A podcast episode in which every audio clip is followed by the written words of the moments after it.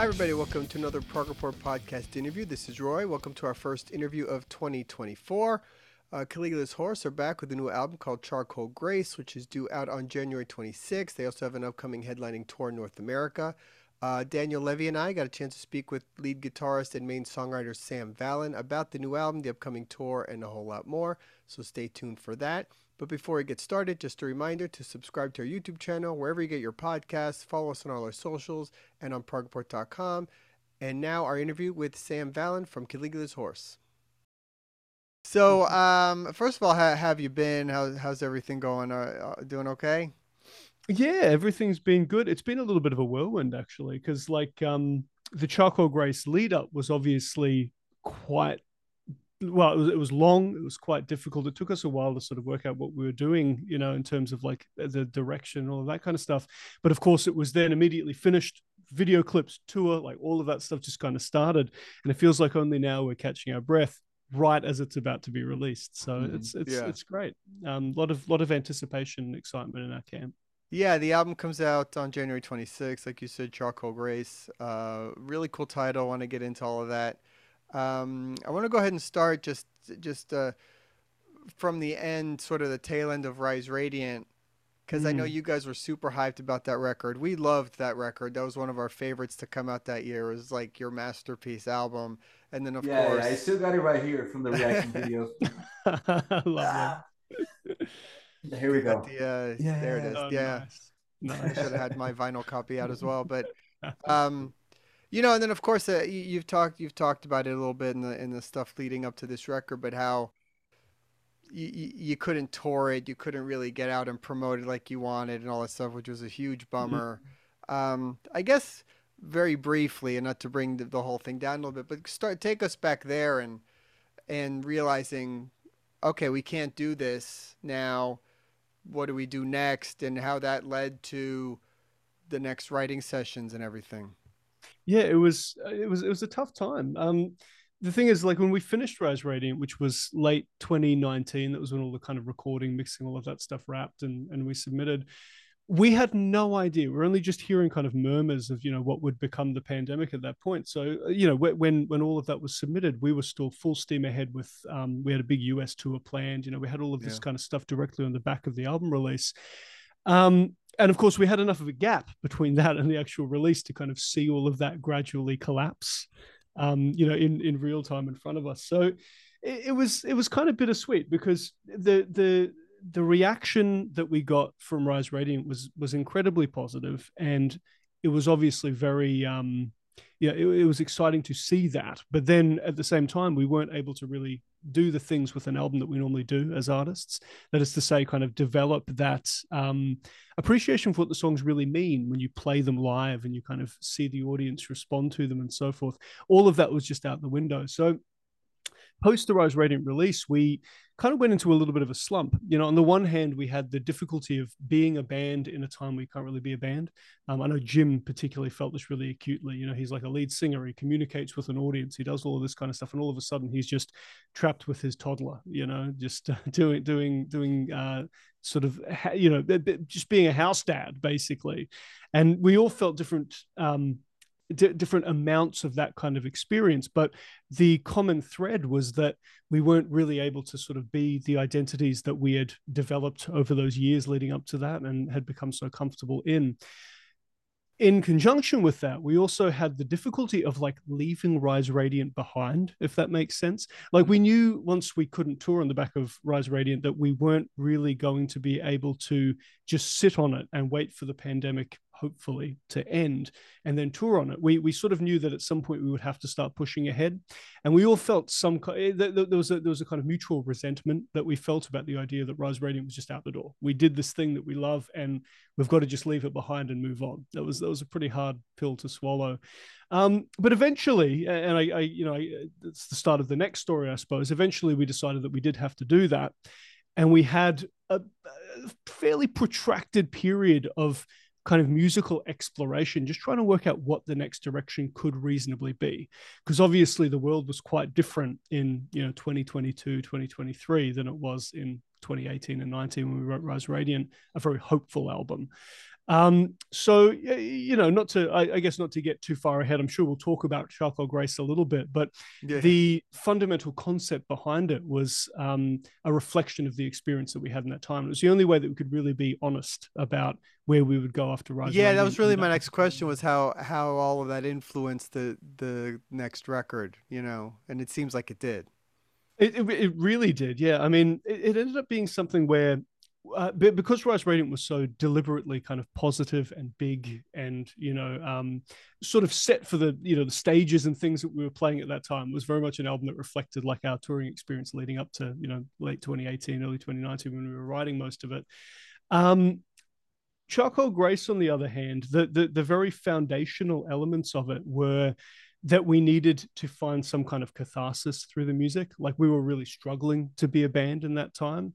There was a lot that was kind of pushing against us and really eh, not really uh, the thing is i want to say writer's block because it's such an intuitive thing to understand like stuff that just stops you from writing but this doesn't feel like a typical writer's block it was really more just that we felt like well we just didn't feel inspired to be a band in that particular setting, you know, the the kind of post rise radiant sort of stasis that we were in. So we deliberately set out to make something that felt like um, for lack of better words, a kind of exorcism of those periods. Like we get it all out, you know, we put it all in this record and we we make it one um, sort of concerted artistic statement that can just go out into the world and then exist. And that's exactly how that influenced Charcoal Grace. So that that's why it's you know quite a dark album and quite a um, long, thoughtful, kind of protracted album compared to Rise Radiant, a little bit more kind of punchy and um, you know immediate, I suppose. Um, but that, yeah, I mean that's that's how you know that's how that background kind of worked into that. Um, that said, you know, once we started actually writing it, once we got over that hump, um, it was it was pretty empowering to do because in a lot of ways it was really the first um, interaction with Caligula's Horse that we'd had for a while we obviously did some touring on the back of um, Rise Radiant, like this year, especially, and a little bit late last year. But for the most part, the creative side of Caligula's Horse had really just ended in, you know, early 2020 or whatever it was. And we had just had to find it again. Once we did, it was, you know, really exciting and empowering again. Yeah. So it's a kind of, they have kind of contrasting themes, right? Rise Radiant mm. and Charcoal Grace. And I know it's unfortunate the way it happened with Rise Radiant. I say that as a fan, as someone that really loves that album in particular. Mm. But it the reason I love it so much is that it came out when it did. Because mm. it spoke about so many uh, specific themes that helped you push through a difficult time that everyone was having, you know. So that was a really important, special mm. album for me back then. But just so I, I kind of understand the timeline, when did you actually start recording or working on the new album? Was it 2021 uh, you know? Yeah it's surprisingly hard to answer. That there there were a couple of um, small sections of the record that we started working on sort of post rise radiant like really before the pandemic had hit full force and we kind of knew what we were in for. Um, we started writing in earnest I reckon late 2022, maybe even early 2023. It was around that period, like um, probably late 2022. We started sort of putting ideas together. We had a little bit of a pool of ideas at that time. I kind of hinted at that in that earlier answer. Like we we basically started writing in a slightly different way than we have in the past by just saying, look, we need to just generate a bunch of musical ideas and see if we can find a common direction that makes sense for us. Whereas in the past, um, we tend to take a slightly more deliberate approach. You know, the album is going to be kind of about this. This is what we want to kind of write, what we want to kind of create. So I guess it's worth adding that. I didn't really explain that. Um, I didn't really go into any detail on that before. But I, I think I think 2022 would have been when we started kind of working on it. Um, actually maybe even a little earlier now i think about it maybe even mid 2022 deliberately. But it was a slow process. Like we started piecing these things together and we we realized that um, although it's not the most traditional of kind of concept albums quote unquote um, it does have a bunch of shared themes. And so it was important to us that we had a bunch of shared motifs throughout it as well. Mm-hmm. so it feels a little bit more like a you know start to finish listening experience something that makes sense to listen in a single sitting even if it is a little bit on the long side for that i suppose. But people get into that right? I mean i know i do. Um, but uh, yeah i think from the actual beginnings of writing the you know the little shreds that we put together in 2020 and maybe 2021 it's probably the longest we've actually spent writing a record just because again there were so many periods of just getting to know what we were doing. So you know it's worth saying even me saying 2022 or whatever like really that there were there were little glimpses all throughout the previous years us just trying our best to stay afloat as a band in that time. And i don't know if you agree with this but maybe this aspect of the album is even kind of noticeable because if you compare it to a couple of the previous albums it's an album that you know it sometimes goes down and just stays there for a while. You know it takes its time it develops all the themes with like you know the right way to do it. It just doesn't go like okay let's do the next thing the next thing the next you know? It mm. kind of takes its time. I think it's noticeable in the sense that in, in how you wrote it i guess. So would you say that just kind of happened naturally I would say, like, I, I, think you're exactly right. I think that's probably one of the biggest, um, just broad brush, like sonic differences to our previous stuff, especially an album like Rise Radiant, which was very immediate and quite condensed, you know, quite, mm-hmm. um, quite tight in that way. Uh, the way I describe it is it's, it's, it's a bit more thoughtful. It takes a little bit more time with those ideas.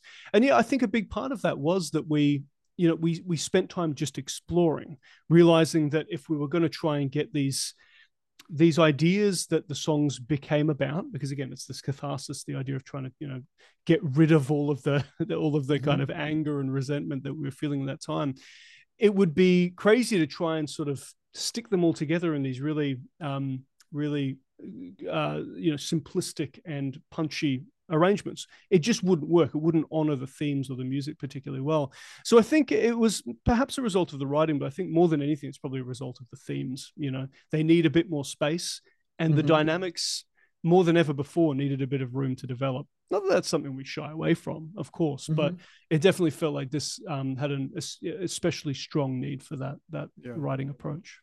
I've heard bands say before when they're working on records that they get into the writing sessions and they just keep writing stuff until they stumble upon something where they go, "That's it. Th- this this is what the album's going to sound like." It there's like a centerpiece to it, and then they start coming up with what the album is. Did that happen here? And uh, well, it's a multiple question. Like, when do you know that mm. happens? And and was there a song that that happened with? That's a good question. Yeah, I mean, uh, on the one hand, um, at least in the past, like what you know, where our writing has been a little bit uh, quicker and easier because have been touring so much, we've been working together so much. Um, this this did take a little bit longer intrinsically, but there were a couple of ideas in the record. One that comes to mind is the song "Golem," which is the first single, where in a way it almost feels like a bit of an outlier from the rest of the record. Maybe that and some of the other sort of shorter songs, of which there are few, relatively few. Um, those were actually some of the things that were written. Uh, you can probably tell as I say this, but written kind of in the wake of Rise Radiant. Um, I know the yeah. Golem riff was actually something that I was toying with as like a solo thing for a while. Roie, you remember my brief exploration of solo stuff, which yeah. I abandoned to get back into the Caligula's just to get something right. Well, everybody was looking to do exactly. something, right? So, so yeah, that was actually amongst those same sessions that riff, and you know, it was really just the the guys saying they they liked it and they wanted to use it that I started fashioning into a Caligula's horse song. But you can sort of hear how, in a way, it's atypical of the album, right? Like it's almost the opposite of what you're kind of asking me about. Yeah, that was that was probably the first song we finished and we really liked it, but it didn't really set the scene for what the record would right. be. I actually have a memory of, of of the the moment that we kind of knew, and I think it was we were working on "The World Breathes with Me," which was one of the earlier songs we wrote out of uh, out of the record, and I remember. I, I, think I had the verse section. I had a couple of other little parts, and Jim and I were sort of workshopping, you know, like the, the the vocals and the lyrics and the way that came together. And Dale and I sat down just for like a we set aside a solid eight hours just to write. And I remember before he came over, I came up with like that little clean guitar motif that happens in the bridge. Mm-hmm. And we realized that it was kind of cool enough to explore a bit more. And within the one session, I had the whole intro and then the whole bridge kind of worked out alongside Dale. And I think stylistically, like in terms of the musical approach of the record, I feel like it's about as emblematic as anything. It's kind of, it, yeah. it's big, it's very bittersweet. It's not maudlin like it's not you know it's not it's not literally mourning something but mm-hmm. it does have that sort of intrinsic sense of longing to it, which I think is so thematically emblematic of the record. Yeah. Um, so I remember, I remember sort of putting those parts together. Uh, as I say this, it's no coincidence that that motif is used throughout the album a couple of times as well. Right. Um, it it, it I, I, remember sending it to the guys, you know, sending it to Jim and Josh. Dale and I were really stoked with it, and it was just an immediate moment of cool. This is this is what we're this is what we're after. Golem's awesome, but this is what we're trying to do. You know, mm-hmm. this makes yeah. a lot what we're what we're putting together. Yeah, the, the thing about Golem is that it does feel like a song that could have been in Rise Radiant. You know, totally, it, totally. right? It kind of I, I, even mentioned that in the reaction video, but it kind of sounds like uh, slow violence, violence a little bit, at least the main yeah. riff.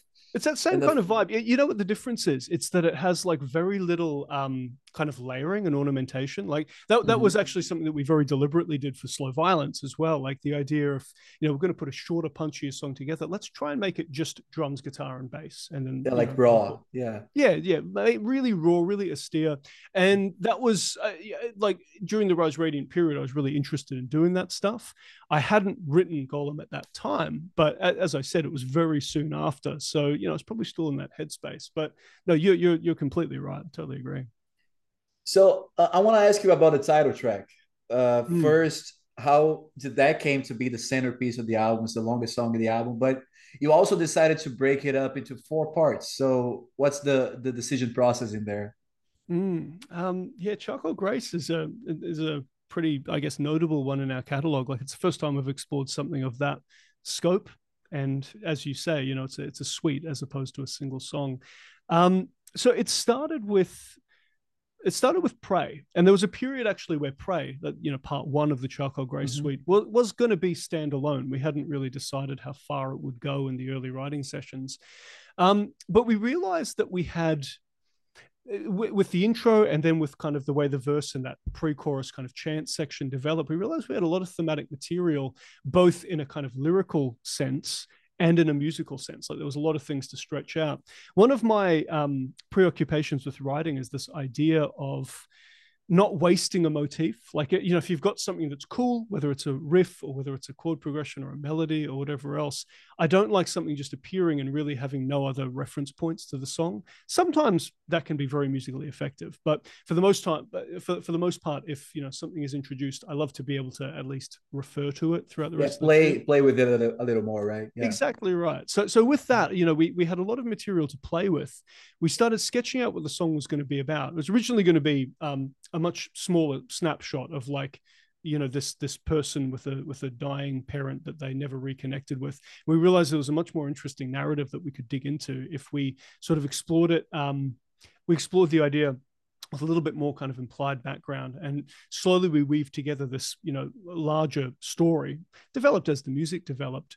But it became obvious once we started building the music and realized this was going to be a long piece of music that one of the one of the qualities that made it different than say something like graves or maybe some of the other longer songs we've done in the past was that it was very clearly kind of demarcated between these different stylistic boundaries. Like if you listen to prey versus a world without prey is very kind of typical of us arrangement wise you know it's kind of a slightly more orchestral take perhaps on our music but it's you know metal guitars and bass with a lot of mm-hmm. dynamics, that kind of stuff.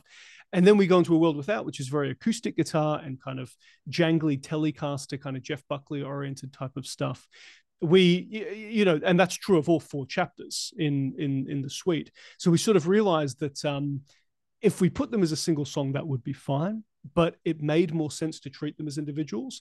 And as, as we decided that, it introduces this really interesting challenge in the writing, which was I wanted to make each one of them be able to be listened to as a single song, right. which mm-hmm. is really quite hard to do. I, th- I think, especially yeah. like in the context of like, you know, they work here and they work there, and both uh, hopefully, I don't want to say seamless because they're not, but the kind of thing that if, if you heard one on a shuffle playlist, it would make sense. I yeah, just got really it, excited by that challenge. It's a kind of versatility that you're not used to doing when considering yeah. an unusual album, right? Yeah, it's a challenge that, that, that, we never really had to take on because you know so, something like Graves, you're assuming that you're going to listen to it from the start to the finish. And right. look, the, the, reality is that most people who listen to Charcoal Grace will probably listen to the whole thing and will will perform it as the whole thing. But it, it was just you know it's one of these things. I, I I like to when I'm when I'm crafting music, I like to while having emotion as the centerpiece and the goal, I like to try and make everything else um, say conform to some you know big idea like in the case of this i just got excited by the fact that i could have four discrete songs that could also be listened to as you know one long listening experience. Yeah. And the problem is once I get, you know, onto something like that, I can't stop. I have to do it. So it, it became quite a challenge. But I'll, I'll, tell you one funny piece of trivia. Um, 24 minutes it goes for.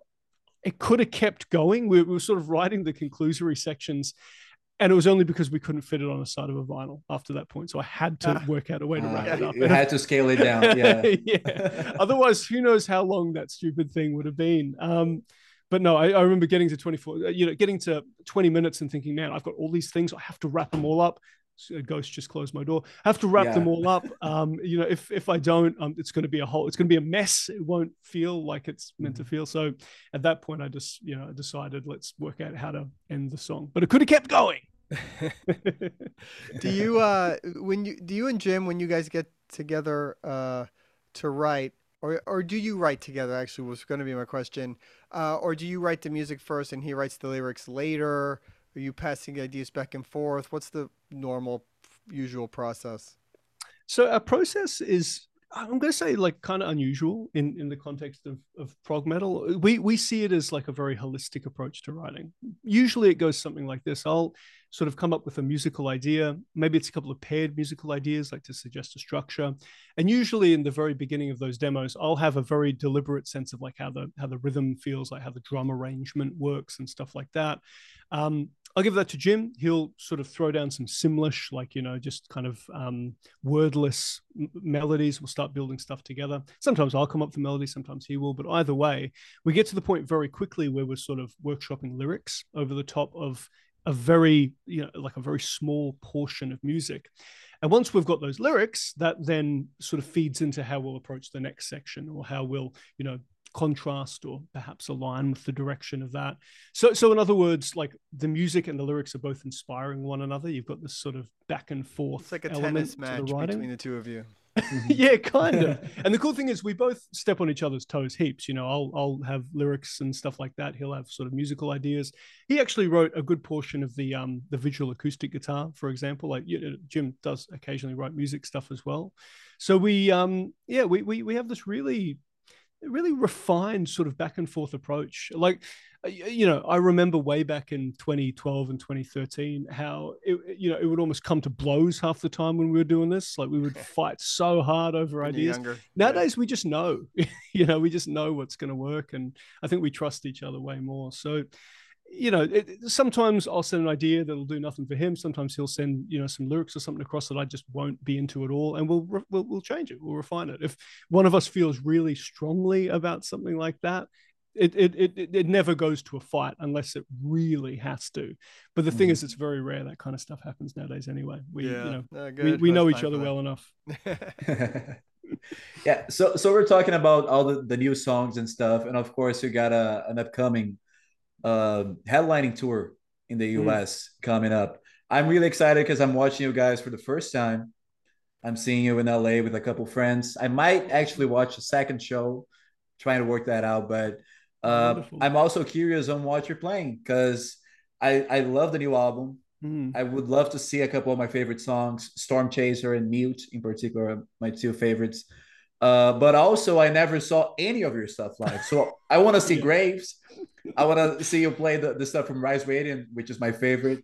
So it's, it's yeah. I know it's for you, it's hard to balance. And I'm curious, what's your approach to making a set list this time? I, am glad you're so aware of the challenge that we've yeah, I, I am.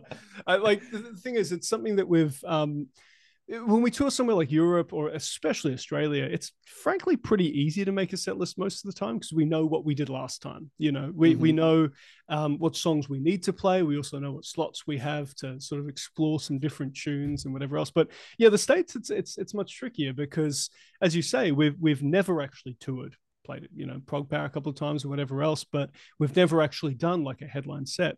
And we have soon really? to be six yeah. albums to balance across them. Um, the short version is that we are treating it more as kind of a greatest hit set with the the, the feature of Charcoal Grace. So having you know the the important sort of songs from that, nice. and then also stuff like Graves, not to spoil things ahead of time. Um, just so you know the, the people who never got to sort of see the crowd favorites will get those. So that that's that's my diplomatic answer. It's going to be going to be kind of a bit more of a crowd favorite approach than it would be, say, for Europe or Australia or something like that. Nice. Um, but I, I got to be careful I don't spoil too much. Um, there, yeah, there'll be there'll be stuff from every record. That that's the that's the main takeaway. Okay, that that's good news. Awesome. So yeah, I'm really excited to see. It's going to be a great show, I'm sure. Um, and I'm also curious. One one quick question, mm. as the guitar nerd that I am. So. yeah. What about your setup? How does it differ when you go into a tour in the US for what you generally play in Australia or closer shows? Are you like playing plugins or amps? What, what's your usual configuration there? Um, it, it's generally the same most places in the world, and that's really only because I'm I'm very happy with how my how my setup works now. Um, long story short, we did a tour with Opeth way back around the Bloom era around Australia, where I, I, remember having like almost everything go wrong around hired gear and cabs and whatever else. So for a long time, I remember I, I, distinctly remember the very moment that tour ended, just saying, "Cool, never doing that again." And since then, I've used um, you know, like uh, like floorboards. I used the, the Fractal Axe-Fx for years. Now I'm using the mm-hmm. Neural DSP Quad Cortex. Um. But basically, my my rig is comedically small. It's a little pedal board. I pick it up, but it's all plugged in right now. Little pedal board with a quad cortex, wireless, a tuner, a couple, couple of little things like that. Um, mm-hmm. And I run MIDI out of our in-ear monitor rack, which we use for our click track and our tracks and yeah. all that kind of stuff. So that does all my switching and stuff for me. So that can sit at the back of stage if need be. And other than that, all I've got um, my guitars, and I'm going to be um, testing. Can you see it behind me there? yeah, yeah. Christides out on that tour. So no amps anymore. I mean, it's amazing how that's not a thing. not thing for anymore. a while. It's wild. Yeah, not for and also no switching sounds. It's the best thing ever. You can just play. Yeah, right? well, that's it. I mean, because so cool. you know the, the thing about the, the thing that we realized, like you know, being a band who, at least prior to 2020, toured as much as we did, we sort of saw every element go wrong at different times. You know, I've had many an amp blow up. I've uh, one of the really common ones is actually just hiring guitar cabinets, and they just sound like garbage. Like you can't bring those with you on a plane but yeah. you have to then be at the mercy of you know whatever you can get from the hire place. So what what we sort of realized was that if we wanted consistency doing in-ear monitors and doing um, what you call like an frfr set up like a um, full range flat response um, kind of system where you don't have a mic in front of a cab you have a direct out emulating a cab it was just much more consistent like both for those listening out the front and for us. Yeah. But it does have a downside. I mean it does mean that you don't get um, you know the kind of stage vibe. Those up the front can sometimes be disadvantaged right. depending on the venue setup. Like you know it, it's it's a trade-off but it's a trade-off that um I, I, I would never even think about changing again even if i do sometimes miss having a loud amp behind me you know, it is what it is, I guess. But not yeah. having to lug all that lug that gear around, my goodness. What oh a, man, what a change! Yeah. It's, well, that's amazing. it. Like you know, now it's really more that we're kind of lugging sort of rack pieces and stuff around just yeah. to make sure that you know we've got like our IEMs and all of that kind of stuff. But yeah, it's I mean, compared to what we were touring with in like 2015, 16, it's um it's night and day. Like it's just so easy and so consistent. It's yeah. wonderful. Well, awesome, man. Awesome, awesome uh, catching up with you. Uh, the new album's killer. Can't wait for everybody to hear. It comes out on January 26th. Charcoal Grace and the band. When does the tour kick off uh, exactly? Uh, I believe January 31, if I'm not yeah, mistaken. Right, right Very end, of January. Yeah. yeah. And then runs through February. All sorts of dates on there. Uh, right. And uh, you have Earthside opening?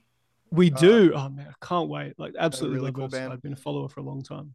Yeah. Actually, awesome. I saw a lot of comments in, in our latest video the best of the year. People saying that we should check out some of their stuff, and I'm guilty of mm, never mm. having listened to them. But uh, but uh, in preparing for you the show, what, man, just so many albums get thrown at us uh, yeah. all the time. I, and, I, bet they do. Bet and we do. miss I mean, some. It's just it just happens. It's yeah, impossible. like Earthside are quite different because it's you know very cinematic. Obviously, they've got their their kind of shtick being like all of the guest um guest yeah. vocalists that they have right. and stuff. But it's honestly just really cool, like very motivic, very emotional sort of music. Um, yeah. I don't know. It sort of tickles me the right way. That's for sure. It's awesome. Yeah, very cool. uh, all right, man. We'll be in touch uh, soon. Again, Wonderful. we'll see you on on on tour and some shows. Uh, check out the singles online uh, and all that stuff. And uh, yeah, keep up with the band. We'll see you soon, man. Love awesome. Congrats on the new album. Nice meeting you, man. Yeah. Yeah, you too. Have a See good you night. guys. Bye. Or a good day. Oh, Yeah. you have a good All night. right. See you, man. yeah, thank you. Thanks to Sam for the interview. Don't forget the new Caligula's Horse album, Charcoal Grace, is due out on January 26th. There's a few singles out now, so please check them out. For upcoming news, reviews, interviews, and more, check out progreport.com, follow us on all our socials, wherever you get your podcasts, and subscribe to our YouTube channel, and we'll see you again soon. Thanks.